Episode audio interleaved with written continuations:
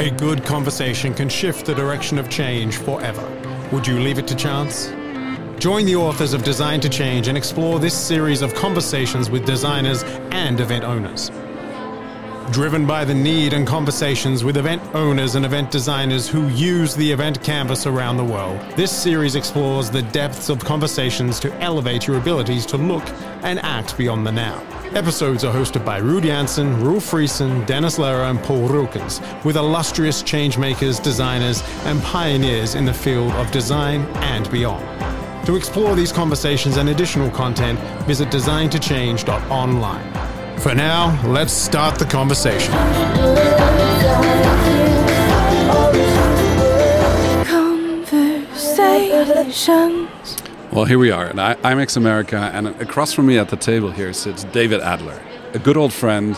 And I remember vividly being on your podcast, Gather Geeks, which, if you haven't heard of it, you should really check it out. Um, and David Adler is um, the founder originally of BizBash, that what many people know you uh, yep. from. Yep. Welcome to the show, David. Thank you. It's an honor to be here with you. I respect you immensely. Uh, since we met at Event Camp Yes. Back in, I think in Minnesota. 2010-ish? Yeah, something 11, like that. Something that like was, that, that, yeah. was a, that was a very special moment. It was. It was. I think uh, when the hashtag started bringing people together on social media, you know, Lara McCulloch started with this event profs hashtag, which Mhm. ultimately then got the geeks about events together. Then they decided that, you know, um, uh, event camps were things where people could get together and actually talk about events and event technology and all sorts of things that deal with events. Now, your business was largely built on, you know, um, calling out what is good and what is maybe up for improvement in the event space Yes, over many yes, years. yes. And many people know BizBash um, uh, in, in, in that sense. Now, you have built um, that over time. Yes, So uh, 22 years so far, uh, and uh, it was it's been a joy to do. But it certainly reflects the change, reflected the changes in the world Yeah. from 2000 when we started. It's Yeah, yeah. incredible how things change. So you've seen the world, you know, before the financial crisis, after the financial crisis. Now we've seen this this COVID thing happening to to this space. Um, you forgot one major moment in in our world that uh, that was impacting in my business, the media side, because the media completely defragmented. Yeah. Uh, from watching a couple of channels to cable blowing out to the end of, of television as we know it. Yes. And so everybody's a media player. The, the, Yeah. the launch in 2008 of the iPhone Yeah. changed everybody into having their own media property. exactly. Yeah. So everybody's a journalist. Everybody's a journalist. although very few people curate properly. Yeah, right? yeah, yeah. the amount of content doesn't mean it's the right content. So that begs the question. Um, you know, a good conversation can change the direction of change forever. Would you leave it to chance, David? Do you? I believe I, I believe my whole life is about managing serendipity. okay. Uh, so serendipity is chance, Mm-hmm. but you have to rub elbows with the right people in order to make the serendipity happen. Yeah. Uh, hence, managing serendipity. Yeah. And I think when you manage serendipity, like what you do with the canvas, is you're managing serendipity and you're letting the right people rub elbows with each other Yeah. by by a planned, uh, orchestrated way that they don't even know that it's happening. Yeah, I think I think bringing these people together it has become such a different concept as well, right? So the I think the the ability to gather, you know, to get people together, rally the troops around something they care about, um, has maybe become easier than ever on the one side. But on the other hand, people are so easily distracted by all the things they don't necessarily know they care about. How do you how do you see what, what kind of developments do you see after these let's say these 22 years, a huge horizon, horizon of change with many small increments along the way? Um, what are you What are you currently seeing as we're coming out of this COVID pandemic as the thing that we need to start paying attention to? Uh, I think that I, I see events and gatherings becoming more intimate. And I think we have to pay more attention to not being event organizers, uh, but more collaboration artists. Yeah. So that we take the hard, uh, sort of, I, I always believe in this thing um, that I learned at the State Department that was hard power plus soft power equals smart power. The hard power, the hard power is all of the great venues and the beautiful settings and the centerpieces and the gugas, And the soft power is what the, the conversations and the engagement. Yeah. And the engagement has to be has to happen. People need kind of permission to talk to each other.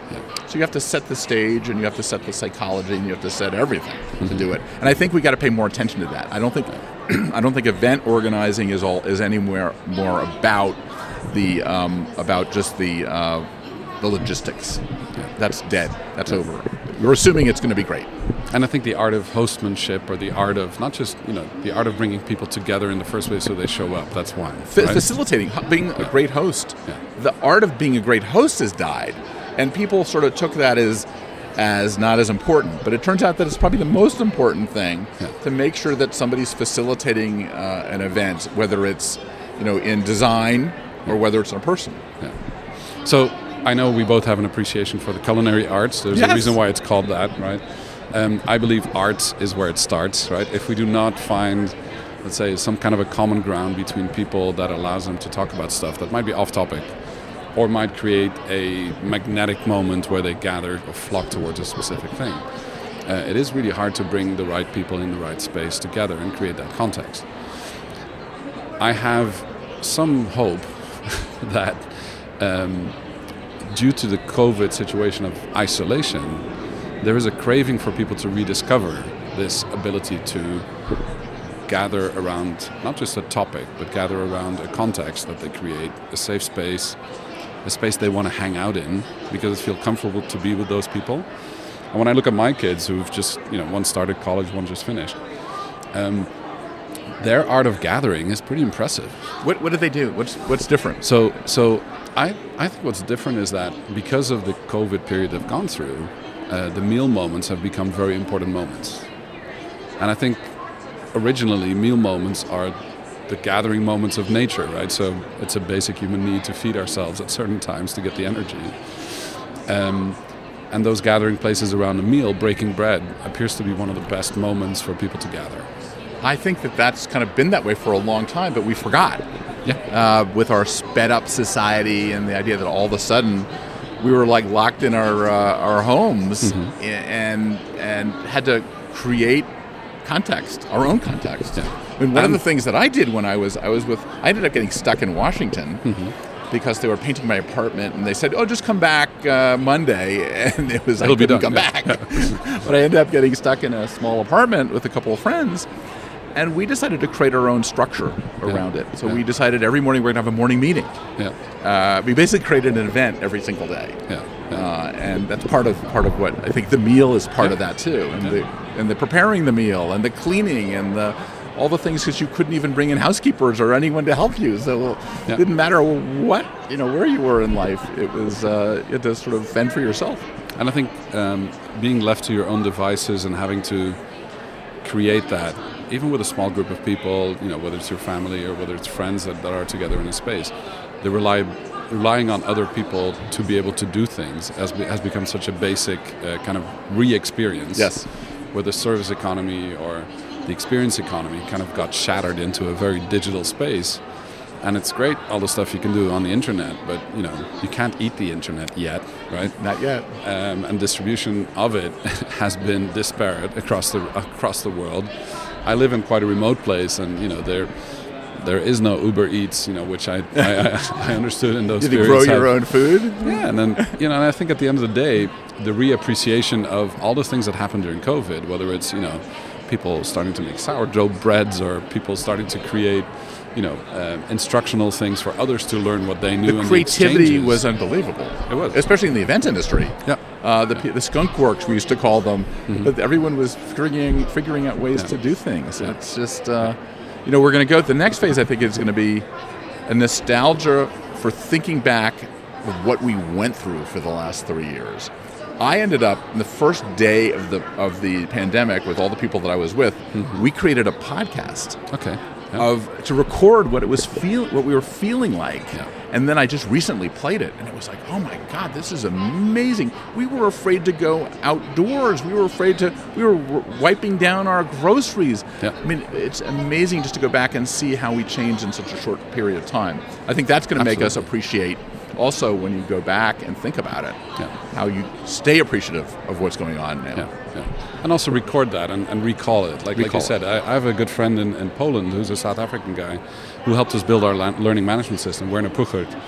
And he did a, a podcast that I, very you know, short snippets of very personal things, uh, which he called Finding Frequency. And he would reach out to, to friends to find the frequency of what they were going through. And I think, you know, audio has become a very audio is big yeah. revival element, you know, during that time of isolation. Uh, You know, as you're saying that, it's also reminding me that we now have an appreciation for vulnerability. Yeah. And that we're willing to share our intimate moments and our intimacy to make us more connected. Yes. And I think that's one of the things that's happening now. That we're not afraid to like, you know, do something stupid and uh, and, We don't have to get, always get it right. Yeah, we don't have it's to get it okay. right. It's okay to, to, to, to admit stuff where you're like, Yeah. okay, I'm very insecure about this, or this is something that's really troubling me, or I remember the conversations we would be having. You know, we would be talking about all, all sorts of stuff that keeps us busy, but also it, it, the, the conversations from the initial geekiness about events and, and tech um, become much more about stuff you think about, right? Which, which I think the human, the human power of, um, on the one side, isolation, but also connectivity within isolation, has really kind of changed um, the opportunity, I think, for then the live gatherings like we're here now at, at, at IMEX America on the 13th of October 2022. You know, people might listen to this 10 years down the line and think, what are they talking about? What's what's this COVID thing? You know, what what, what happened? Clubhouse, you know, or podcast? What you know? What, Yeah. what what are those relics from the past that, that, that we now not know about or might still be around? Who knows? like like the fax machine that you know people listening today don't even know what the hell that is. Exactly. Yeah. And I think um, you know, in a world where thermal paper is no longer relevant, we always have to think about what's relevant a decade or two down the line, because you know, people like you, uh, David, are always about you know, futurescaping. It's always about learning from all the things you've learned in the past, and then looking at what what is this space that's now emerging that we need to pay attention to. You know? Well, you know, also we, we can now create spaces. When we were growing up, I don't know what it was like in Europe, we had three television networks. Mm-hmm. And so everyone, our campfire was fairly limited. Yeah. Now there's campfires for everything. Yeah. So we feel insecure that we may not know enough about these other people. So talking to them becomes interesting. yes. Just talking And to I think the mic- 30 year old. Yeah, like, like the micro segmentation of topics Yeah. that you care about becomes very, very specific and very um, um, geographically irrelevant, right? Yeah. It's like it doesn't matter where people are. It doesn't matter. Uh, it doesn't maybe even matter what time zone they are. Um, maybe it doesn't even matter what language they speak at Yep, some yep. point, right? Because if the topic is strong enough, it's something you care about enough, then somehow people, those people will find each other and will gather in a way that is relevant to them. Well, you're also seeing uh, the amazing rise of TikTok. Yeah. Using algorithms to connect. I mean, I have friends that don't care about kids dancing, but they care about dogs, uh, Shar-Peis, and there's like a whole thing of just Shar-Peis in their in their algorithm. And you, it's amazing how that's kind of the. We have to really learn that that's the way people are thinking now and learning, and, and, and people don't take it as seriously as they should.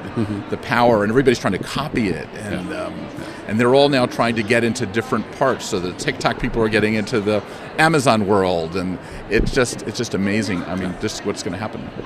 I think the, uh, the, the the thing that's always fascinated me when, whenever we spoke is that you you have this fascination for collaboration artists, you Yes. know, which which I like that term a lot because it it implies that there's an art in collaboration, but also collaborators are in themselves uh, unframed designers, right? So.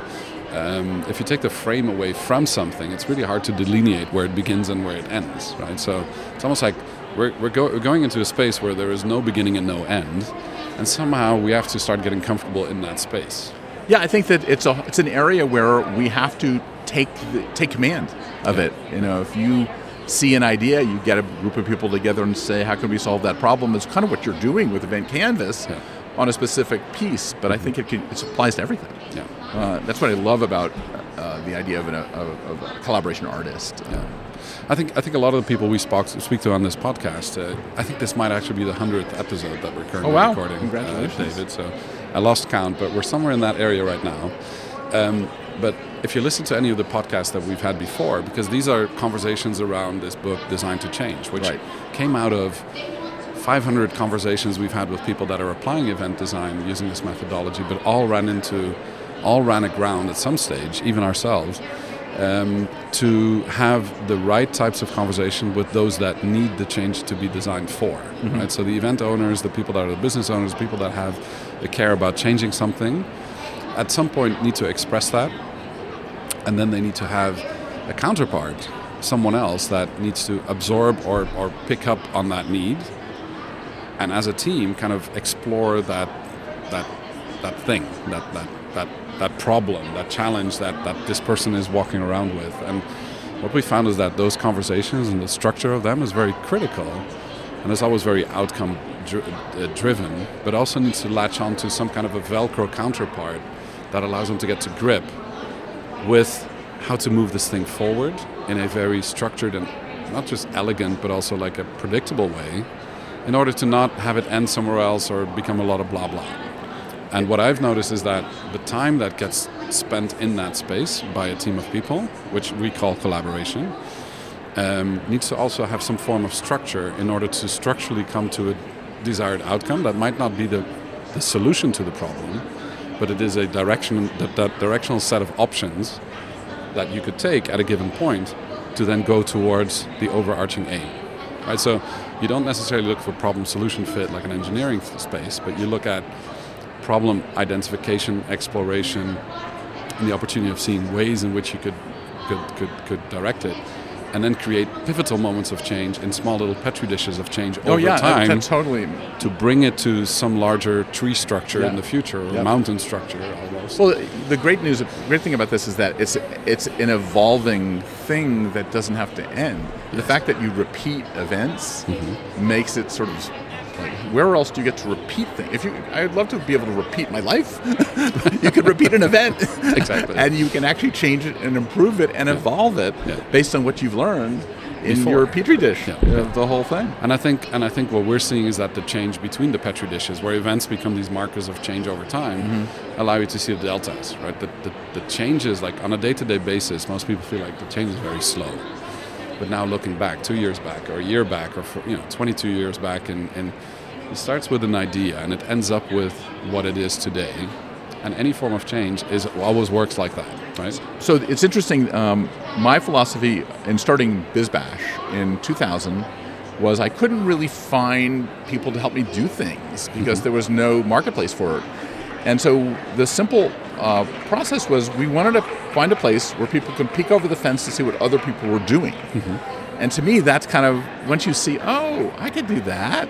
It's not that hard. Options. Yeah, and it and it makes it so that it improves, and the competition between ideas in your own head, even you want to keep doing it better and better and better, Yeah. makes you want to create a better experience, to remember it more, to enrich your friendship, and Yeah. and create a relationship that's you know more meaningful. Yeah.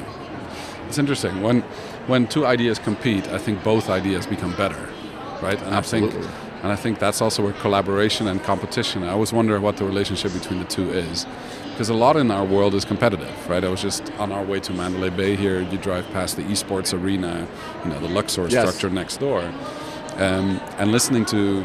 You know what happened is what happens in that world. For instance, you know it was interesting on, on our podcast. Uh, Hildur, actually at IMEX um, Frankfurt, from Iceland, was telling us about the merging of um, you know they were always after esports and seeing how that could somehow create events in Iceland but many of the infrastructures are way too small in Iceland to be able to cope with the size and scope of them. But they found that the movie industry is so powerful in Iceland and esports not wanting to have the big arena setting but having a landscape in which esports takes place because it's so digital they Yeah. want the organic counterpart. Oh, yeah, makes total sense. and now, so to the movie industry, the esports competitors, not so much the audience, are placed in that setting to then create a completely new landscape and context to kind of get the people that are into the sports arena in a much wider kind of um, mental perspective. And I think this is where, like, when wor- when worlds start to blend, when they start to collaborate, and the collaborate collaboration artists from the movie industry, the destination, the sports and the, you know the digital gaming plus the spectators that are involved in that, that aspire to be like the winners of the competing teams, never would you see one person be the hero. It's always a team of people that are heroes. Yeah. And esports is one of the spaces that has extreme collaboration artists in action Yeah. that we might not even think of. You of wouldn't in think that, of that. in, No, in that way. Right? There's always a team of five, for Yeah. instance, or seven, or Yeah. it's always a team effort. And what's interesting is that most of them, most of them, have um, have this anonymous profile where the I, the identification of the ego is taken away from the team spirit. That is so interesting too, because when you think about strongmen uh, on one side, they want their ego to. They want to be the strongest. They want people know who they are. They're, they're the you know not to get political, but the Trump types, let's say. Um, and and then the people that collaborate are okay letting their ideas blend in with everyone else and let the group own the idea, which is a whole different. And wouldn't you rather have that on your tombstone rather than I'm you know this awful person that just controls everything? That I'm a great collaborator. So it's a it's a it's a um, So smart power- It's an attribute. So do you think smart power is dissociated from ego? Yeah. Oh, yeah. Oh, yeah. When you're using smart power, you're doing things like in the trade show business. The hallways are the use of smart power. Uh, dining at a great restaurant with a great friend and, and having a dish that's so well crafted that the people that are sitting at the table are like agreeing with this, no matter even if they have different points of view Yeah. on other things, Yeah, yeah. they're experiencing something. So I think that, that it is, I think it's sort of a high level of what uh, a great person should be about when they collaborate. I mean, and, and when they design things together, because you feel like you're co-creating, Yeah. which is kind of a big word. Absolutely. So, so no, no single piece of music was ever made by one man. Yeah. Although you know, we knew some composers that have their name on, Yeah. on some of these things. yeah.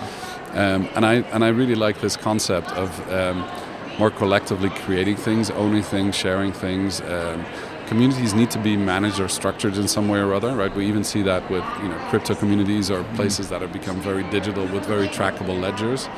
I think there's some very exciting stuff that's about to happen. There's also a lot of uh, neuroscience and psychology around how the different parts of the brain, the social parts of the brain, are okay talking in, in general forms, but all of a sudden you give people a task, your brain completely shifts to a different mode. Yeah. And you're able to concentrate on that. Yes. So to be task driven. So the idea of we need these kind of collaborative tasks Yeah. to be good human, to, to really be human. N- Which makes me think that collaborative tasks or projects or problems and their exploration also require language and a mental model to be able to to focus Yeah. uh, how that time is spent between people to not keep going off on tangents. You've Right. got to really like segment it into smaller chunks of thinking Yep. to create a sense of progress over a over an extended period of time to come out with prototypes or whatever comes out the other end. I think we're just in the beginning of the idea of different canvases for different ways of doing things, Yes. and that we need structure around it because without it, we're just flying blind. And uh, you know, who would have thought we would need all these um, programs that tell us how to do things that we thought we could just do them on? You know, your iPhone and you can figure out how to do anything. Yep. And for years, we've been just winging it. yeah. And now, you know, if the purpose of technology is to make what was complex simple, Yeah. that's what the world, what's happening in the world now with all these little tiny pieces of it. Exactly. So it feels like a fragmentation of all the tasks we have with humans. It also means that we can. Um, uh, one of the things we like to do is to think about strategic quitting. You know, what are the things that you find play for yourself, and which are the things that you don't find work? What things do you need to strategically quit to start making space to focus on things very specifically? And I think what I've learned from you know seeing the work that you've done, but also in our conversations, is that by thinking about the next thing, um, not so much as a need to go away from the past thing, because the past thing remains and keeps growing and Yeah. keeps doing, but you need to look at the next horizon of change or horizons of change Mm-hmm. to actually have this full cap around the whole thing. And, and that happens by talking to people, having conversations like this. Because everything we're talking about, I've already got a gazillion ideas just from our conversations that we'd want to probably do together. You know, let's Yeah. do, do a play, you know, that type of thing. Yeah, yeah. Um, and, and I think that, that more people have to have legitimate conversations, Yeah. like the name of this podcast, this, the concept, I think is totally on target with You know, a- actually, having people sit down in a program conversation is a brilliant idea when you think about it. Most people don't have conversations. Yes. And watch the television, formalizing Yeah. formalizing the moment of conversation. Like you said, in your COVID period, you had a morning meeting, whether Yeah. it's a ritual or breakfast. Here we're at a trade show booth. It's a three-day thing with preparations before and after. There's sessions going on, but we create little half-hour bubbles of conversation, Mm-hmm. where we're in a much bigger audio bubble, but very focused with, you know, almost Right. like a studio setting, Right. and you can hear the noise in the background of Yeah. sessions going on Yeah. uh, here in the Innovation Hub. But our conversation between us having breakfast around the same table to now Yes. putting on a headset and a microphone in front of us Yes. focuses it. Plus, the legitimacy of a recording with a little intro jingle and an extra jingle, knowing that it will perpetuate on a podcast on Spotify or SoundCloud or somewhere else for a longer time allows you to listen back to what you were thinking at that Yep. moment. I uh, when I graduated college, I started a magazine, Society Magazine for Washington, and I um, digitized the entire thing recently, and it's fascinating going back. I mean, uh, one of the things I think people should do is not only think about the future, Yeah. but but meditate on the past Yes. and what you've done and what you and what what worked and what you wanted to do as a kid. Yeah. Uh, Yeah, look look back at the past horizon, see what what pivotal moments happened, which is fairly easy, right? If you if you map out life or experience, looking back, it's it's easier. Yep.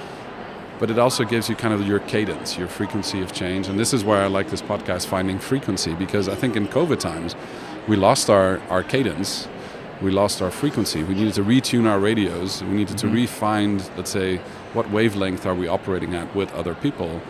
And that synchronicity in finding the wavelength was not so time dependent or space dependent or geographically dependent. It was more like brainwave dependent. Yeah, absolutely. And, totally. and, and finding people with similar brave wave uh, wavelength, you know, of, of, of thinking and, and frequency of thinking and capturing those moments is very powerful. And then, and then the great resignation is happening because they're having these kinds of thinking. I don't want to do that job again. Yeah. That was a waste of time. Yeah. You know, people are really. I mean, luckily, I do what I love, so I never Doesn't feel it like waste work. of time. I don't feel like work at all. Uh, so I, I, I love it, but um, not everyone has that luxury, Yeah. and um, so it's uh, it's good. But I think you can bring this to anything. I mean, this whole idea of the of you can canvas your life, probably, right? Yeah, I'm yeah. sure. Well, you, yeah, you- definitely you can. On that note, um, one of the things we always ask people in this podcast, David, is, um, you know, because the book is called uh, "Designed to Change: Elevating Your Ability to Look and Act Beyond the Now." Right. So, by elevating the ability to look and act beyond the now, um, you also have to make those markers of change more consciously. So, one thing I'd like to ask as a result of this conversation is uh, what's currently on your horizon of change for this upcoming year? Um, maybe we could Well, talk about that just a little bit. I'm writing a book. All right. I've been uh, obsessed with writing a book, talking to collaboration artists all around the world, including you. Yeah. And uh, it's been fascinating, and I've changed my mind a million times on how I want to title it and covers and all that kind of stuff. Yeah. And it's been really interesting. And then um, from a change point of view, I've been an entrepreneur all my life, and now I have the time to go back and do things that I've never done Okay. like read classic novels Yeah. and because i think that my biggest event training was reading older books and seeing how that was done when people collaborated and connected in uh, times gone by Yeah. And i learned more from that i think than anything else and so i want to do more of that and uh, more conscious thinking about that so I love that. Yeah. The ability to now take this concept, and I'm going to ask you for the favor of uh, setting a marker a year out, right? What I'd like to do is to invite you back next year in this podcast, and we'll look back at this horizon Oh, of change Okay. to see has the book been published? yes What step are we taking, let's say, beyond what's in the book itself? Um, and I think what I'd really like to do is invite you a year from today to uh, be on the Design to Change podcast again. We might be here at IMEX Yeah. America or somewhere else on the planet, who knows? Um, and look back at this past year. Do you accept that invitation? absolutely Awesome. It doesn't mean we're not going to talk in between, no, no. but that will be the next marker change within the Design to Change podcast. I'm going to also bring a couple clips of my podcast I did the day of um, the pandemic. Yeah. Because I want to see how, wh- which is what we thought. It was really interesting. Yeah. All right. So what I'd like to do is make sure that we put that in the agenda. Done. We're gonna um, add some of the liner notes of the thoughts that you had, and I'd like to ask you for one book title of a book that you think everybody has to read when it comes to looking at the past of events. And then uh, we're going to add that to the liner notes as well as any of the things that are relevant and people to connect to you on LinkedIn or maybe other profiles if they want to know more about the project you're working on for your book. I, for one, am looking forward to it. I just saw a little excerpt of the chapter that you spoke about and that we had actually as a result of a podcast or a recording that we've done, done before. So, Want my name now? sorry, Want my name of the book now? do you have it already? Madame Bovary. Madame Bovary is, is the book that's going to land in this um, in the, the bottom of the podcast. Yeah. Well, that's the book that um, that I learned a lot about events. All right. All But. I'll but I'll have I'll have another one. Excellent. Excellent. great. So uh, reach out to David if you want to know more about this new book that he's writing, uh, this Madame de Bovary, but also. oh no no that that's the book I'm reading. Uh, yes, Yeah, yes, yeah, yes, yeah, yes, yes. I'm not right. The, the, the new book title has not It- yet been well, defined. it's or- tentatively it's called, and we'll see whether I'd like to say it right now, so we'll see if it makes it. Right now, it's uh, something to the effect of harnessing serendipity, Yeah. collaboration artists, connectors, and conveners. Excellent. Harnessing serendipities, connecting Uh, collaboration artists, collaboration artists, connectors, and con- conveners. connectors, and conveners. And that may change, but um, that's the working title right now. Well, I, ca- I can't wait to see the the rough uh, prototypes that are coming out, the final drafts. We're going to collaborate on that. Thank you, David, for joining us today, My pleasure. and uh, we'll speak soon. Soon. Great. This has been another episode of the Design to Change Designer Conversation series. Explore these conversations and additional content at designtochange.online. Want more right now? Tune into the backstage episode of this conversation and hear what the experts discuss offstage.